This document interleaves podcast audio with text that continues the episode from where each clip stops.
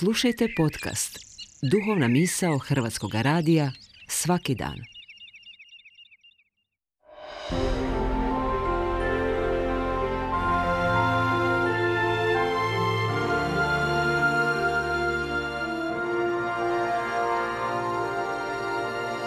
Duhovna misao. Urednica je Blaženka Jančić.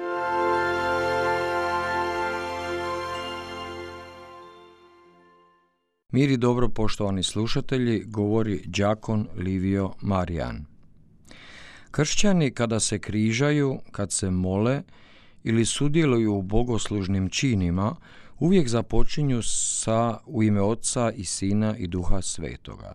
Dakle, trojedinoga Boga u kojega smo krštenjem ucijepljeni.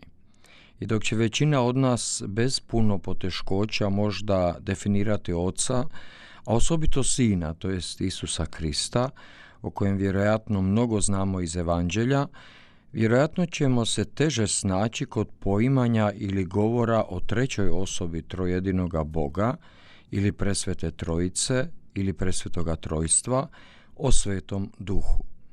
Mnogi su teolozi kroz povijest tumačili tko je duh sveti u odnosu na oca i sina i koje su mu osobine. Govor o duhu svetom je često za prosječnog čovjeka abstraktan, obilježen teško razumljivim filozofskim i teološkim pojmovima. Posegnimo stoga za spisima jednoga od velikih crkvenih otaca prvih kršćanskih vremena, a to je sveti Bazilije Veliki, nadbiskup Cezareje Kapadocijske iz četvrtog stoljeća, u kojima on vrlo jednostavno govori o duhu svetom. Pa kaže, sva stvorenja dolaze duhu u njihovoj iskonskoj potrebi za posvećenjem. Svako živo stvorenje ga traži u skladu sa svojim mogućnostima. Njegov dah, dah svetoga duha, daje moć da svatko dostigne vlastiti naravni smisao i cilj. Sveti duh je izvor svetosti, duhovno svjetlo i to svoje svjetlo nudi svakom umu kao pomoć u potrazi za istinom. Po svojoj naravi sveti duh je izvan dosega našega razuma, ali možemo ga poznati po njegovim dobročinstvima. Moć duha ispunja čitav svemir, ali on se daje samo onima koji su ga dostojni i djeluje u svakome prema mjeri njegove vjere. U sebi je jednostavan, a otkriva se u svojim silnim dijelima. Punina njegova bića je svakome dostupna, punina njegova bića je sveprisutna.